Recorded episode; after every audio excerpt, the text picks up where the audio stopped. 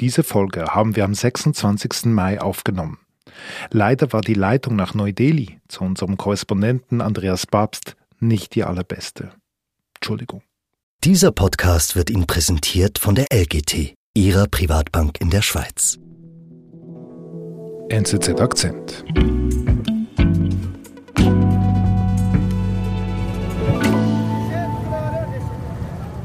Andreas, wo bist du da? Ich bin in Lahore, das ist eine Metropole in Pakistan. Und ich stehe in einem vornehmen Viertel vor einem großen Haus, das mit einer schweren Metalltür verschlossen ist. Und ich habe einen wichtigen Termin beim ehemaligen pakistanischen Premierminister Imran Khan. Bei ihm persönlich? Genau, dafür bin ich zu ihm nach Hause gefahren, in dieses Haus, das einer Festung gleicht. Auf den Mauern sind Sandsäcke, die Einfahrt ist mit einem Schiffscontainer versperrt und überall wimmelt es von Sicherheitsmännern. Um reinzukommen, muss ich zuerst an einem großen, sehr schweren, sehr breitschultigen Sicherheitsmann vorbei, der mich einlässt und dann kann ich ihn tatsächlich treffen. Let me talk about the last year. It's almost one year. Wir sprechen über die aktuelle Situation in Pakistan, wie es ihm geht. How was the last year for you? One of the most difficult years of my life. Und ich hätte nicht gedacht, dass sich die Ereignisse nach meiner Abreise derart überschlagen würden. Äh, wenige Wochen später, Anfang Mai, wird Imran Khan verhaftet und das Land versinkt im Chaos. Pakistan steckt tief in der Krise und das einzig und allein wegen Imran Khan, dem populärsten Politiker des Landes. Wie es dazu kam, erzählt Korrespondent Andreas Papst. Ich bin David Vogel. Was heißt das, Andreas? Pakistan versinkt im Chaos. Die Situation ist enorm angespannt. Das Militär in Pakistan demonstriert derzeit seine Macht. Äh, sehr viele Leute werden verhaftet. Es gibt Tote. Die Menschen protestieren auf der Straße. Das Land befindet sich eigentlich in einer Blockade. Mhm. Und das alles wegen Imran Khan? Genau, all das wegen Imran Khan. Wer ist er denn? Wer ist Imran Khan? Imran Khan ist ein 70-jähriger älterer Herr. Einst aber war er ein berühmter Sportler. Er wurde kurz nach der Unabhängigkeit Pakistans geboren in eine wohlhabende Familie, aber nicht eine Familie, die Teil der politischen Elite war. Und Imran Khan war ein enorm selbstbewusster junger Mann, sehr, sehr von sich überzeugt. Man könnte auch sagen, er war selbstverliebt, so beschreiben ihn damalige Zeitgenossen. Das hat ihn dann in die Politik geführt, aber zuerst einmal hat es ihn zu einem sehr guten Cricketspieler gemacht. What a beautiful delivery that from Imran Khan. That's up in the air and Imran takes a very good catch. Cricket Cricket ist äh, für Kontinentaleuropäer ein fremder Sport. Vielleicht können wir es am ehesten mit der Popularität von Fußball im Westen vergleichen. Mhm. Cricket ist enorm populär in Südasien und vor allem auch in Pakistan. Mhm. Khan war, äh, ist seit 1971 war er Teil des Nationalteams. Er war dann 1982 auch Captain des Nationalteams. Der Captain ist eigentlich auch der Coach des Teams. Er entscheidet. Mhm. Und Iman Khan war ein so pedantischer Captain, er hat sogar äh, bestimmt, wer kurzärmlich spielt und wer langärmlich spielt. Okay, also ein sehr dominanter Mensch. Ein sehr, sehr dominanter Mensch. Und Imran Khan wurde auch Captain dieser Nationalmannschaft, weil sich der damalige Militärdiktator Sia das so gewünscht hatte. Wer spielt, wer im Nationalteam ist, das geht immer Hand in Hand das wird alles von der Politik gesteuert oder gewünscht. Also wirklich kein äh, konventioneller Profi, wenn sich sogar das Militär um ihn kümmert. Imran Khan war schon damals mehr als ein gewöhnlicher Sportprofi. Er studierte zuerst in Oxford. Er spielte auch Cricket da, spielte im Universitätsteam und wurde sehr schnell auch in England populär, weil er einerseits ein sehr spektakulärer Spieler war. Er war ein toller Werfer, er war ein toller Schläger, aber er wurde auch aus anderen Gründen eine öffentliche Figur. Und die wären?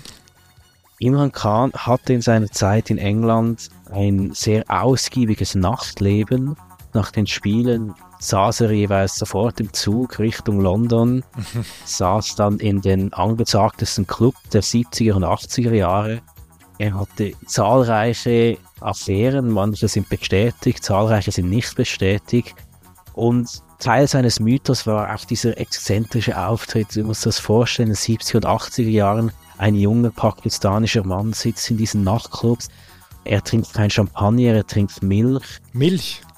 Genau. Imran Khan hat offenbar immer Milch getrunken in den Nachtclubs. Er sieht enorm gut aus. Das strahlt so eine erotische Exotik aus. Er spielt auch damit, lässt sich äh, in Unterwäsche für die Boulevardmedien fotografieren. Mhm. Und Imran Khan war schon damals ganz schwer greifbar. Er vereint so eine Widersprüchlichkeit in sich. Mhm. Diese Weltläufigkeit, gleichzeitig ein gläubiger Muslim, der kein Alkohol trinkt. Er ist zu Hause noch so Londoner Nachtleben, aber wenn er daheim ist in Pakistan, fühlt er sich am wohlsten in den pakistanischen Bergen. Mhm. Und diese Widersprüche stehen auch ein bisschen für Pakistan selber. Das Land ist eigentlich seit seiner Unabhängigkeit, seit 1947, zerrissen. Das hat damit zu tun, dass der Staatsgründer äh, China wenige Monate nach der Unabhängigkeit starb und niemand genau wusste, was wollte er eigentlich mit Pakistan. Wollte er denn einen streng islamischen Staat? Wollte er einen weltoffenen Staat unter islamischer Führung? Und bis heute sorgt diese Zerrissenheit für viel Widersprüchlichkeit und für viele Konflikte in Pakistan. Mhm. Und genau dieses Bild, also wir haben hier einen, einen Menschen, der das Nachtleben genießt, aber er trinkt Milch. Also das ist ein, ein sehr, sehr starkes Bild, das kann ich mir sehr gut vorstellen und irgendwie adaptieren zu, zu Pakistan. Wie, wie ging es denn jetzt weiter mit ihm? Also er, er ist ein Cricket-Spieler, aber er studiert im Westen Politik in Oxford. Genau. Nach seinem Studium spielt Khan bei verschiedenen Teams in England und der Höhepunkt dieser Cricket-Karriere ist dann 1992 in seinem letzten Spiel vor seinem Rücktritt führt Imran Khan Pakistan als Captain zum Weltmeistertitel. Und damit ist eigentlich die, die Legende Imran Khan zementiert. Er ist ein Volksheld und will diese Popularität auch gleich ausnutzen. Khan steigt kurz nach seiner Karriere in die Politik ein.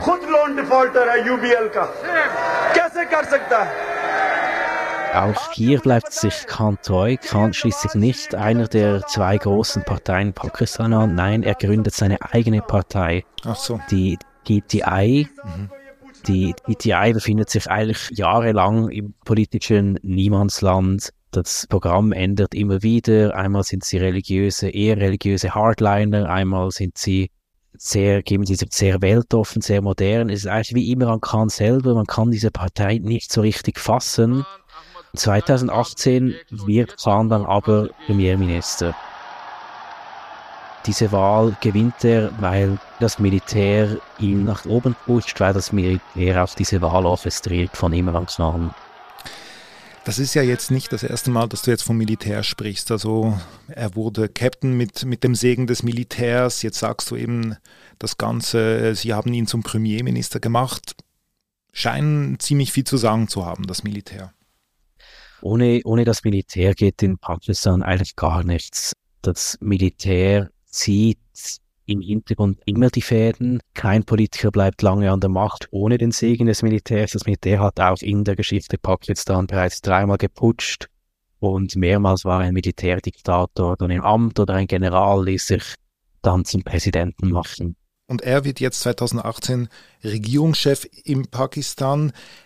Wie läuft es denn zwischen ihm und dem Militär, wenn die ja eigentlich das Sagen haben? Die ersten Jahre liefen gut. Dann allerdings kam es immer wieder zu, zu Brüchen.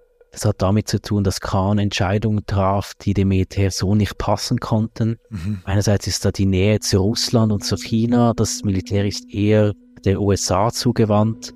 Für eine Klar sorgte Khan, als er den Geheimdienstchef ersetzte, eine der allerwichtigsten Positionen im Militär, in der Armee. Und Khan hat sich da dem Armeechef widersetzt und einen eigenen Mann installiert. Mhm. Der Konflikt mit dem Militär und dem Armeechef ist dann 2022, vor gut einem Jahr, eskaliert. This is the moment that ended Prime Minister Imran Khan's nearly four years in office. Das Parlament setzte Khan ab und auch diese Absetzung, muss man so sagen, wurde vom Sicherheitsapparat orchestriert. Mhm. Es laufen heute mehrere Gerichtsverfahren gegen ihn wegen Korruption, wegen anderen Dingen. Und seit seiner Absetzung, seit diesem Jahr, verschanzt sich Khan eigentlich zu Hause in seinem Haus in Lahore. Er fühlt sich sehr ungerecht behandelt vom Militär. Khan ist auch tatsächlich bedroht worden oder in Gefahr. Im November 2022 schoss ein Attentäter auf ihn und traf ihn ins Bein. Wir sind gleich zurück. In einem turbulenten Marktumfeld brauchen Anleger einen verlässlichen und vertrauenswürdigen Partner. Die langfristige Ausrichtung von LGT Private Banking gibt Ihnen Stabilität und Sicherheit. Mehr erfahren Sie unter www.lgt.com.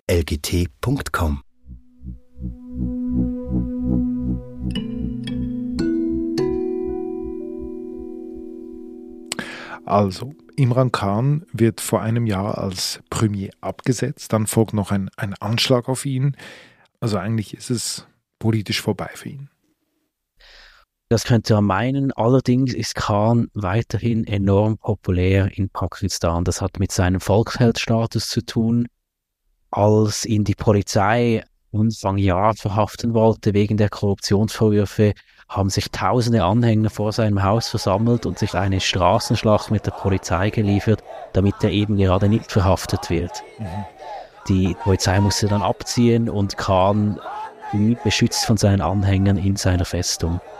Das zeigt, er, der hat da durchaus Macht irgendwie, wenn er so viele Leute mobilisieren kann. Er hat das Volk hinter sich, wenn man so einfach sagen kann. Khan ist wahnsinnig populär und seine Anhänger äh, lassen sich sehr, sehr schnell mobilisieren für Proteste und Demonstrationen.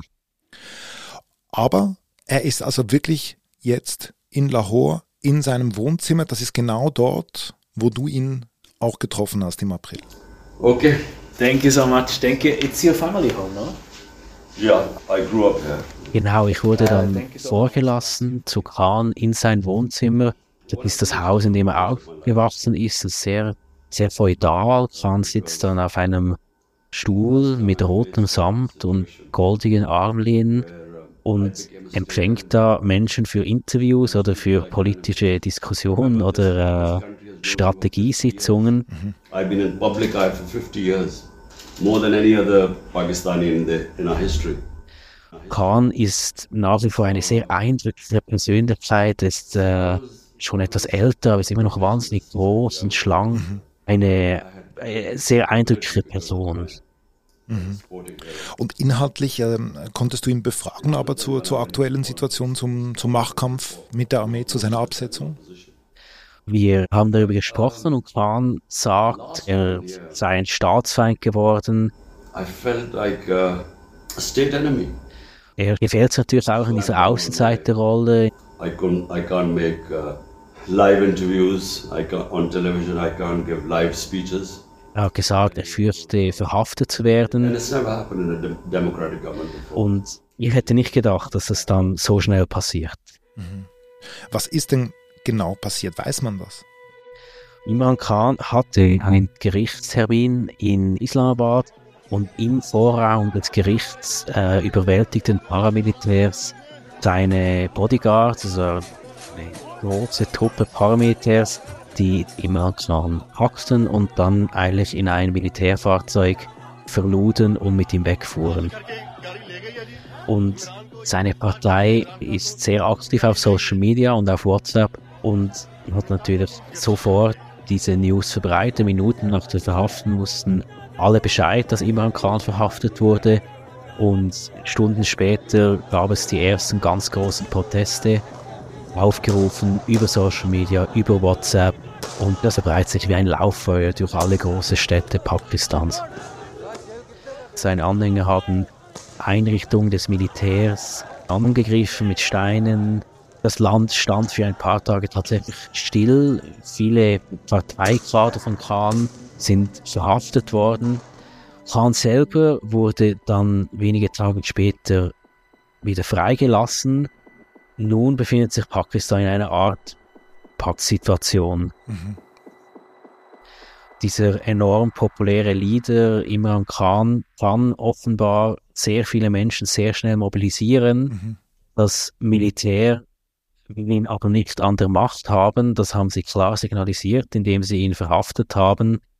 Eigentlich stehen in Pakistan Neuwahlen an im Oktober, aber sollte das Militär Imran Khan nicht antreten lassen, haben diese Wahlen natürlich überhaupt keine Legitimität im Land. Mhm, okay.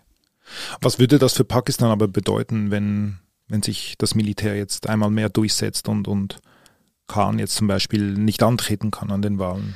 Es ist natürlich der schlechteste Zeitpunkt für eine politische Krise in Pakistan. Eigentlich müsste sich das Land um ganz andere Probleme kümmern. Es hat eine Wirtschaftskrise, das Land steht nahe am Staatsbankrott. Es gibt eine Klimakrise, das Land leidet enorm unter den Folgen des Klimawandels. An der afghanischen Grenze haben sie eine Terrorismuskrise. Es gäbe eigentlich genug Dinge, um die sich Pakistan kümmern müsste, die nicht mit äh, Imran Khan und der politischen Krise zu tun haben.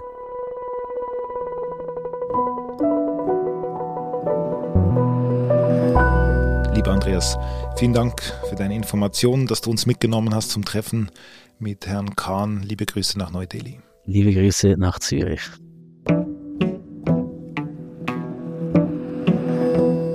Das war unser Akzent. Produzentin dieser Folge ist Antonia Moser. Und hier noch ein Hinweis auf unseren neuen Podcast NZZ Megahertz. Megahertz taucht jede Woche tief in Zeitfragen ein zu Gesellschaft, Psychologie und Gesundheit und vieles mehr immer mit interessanten Gästen. Abonniere NZZ Megahertz auf deiner gängigen Podcast-Plattform und folge uns auf Instagram unter NZZ Megahertz. Ich bin David Vogel. Bis bald.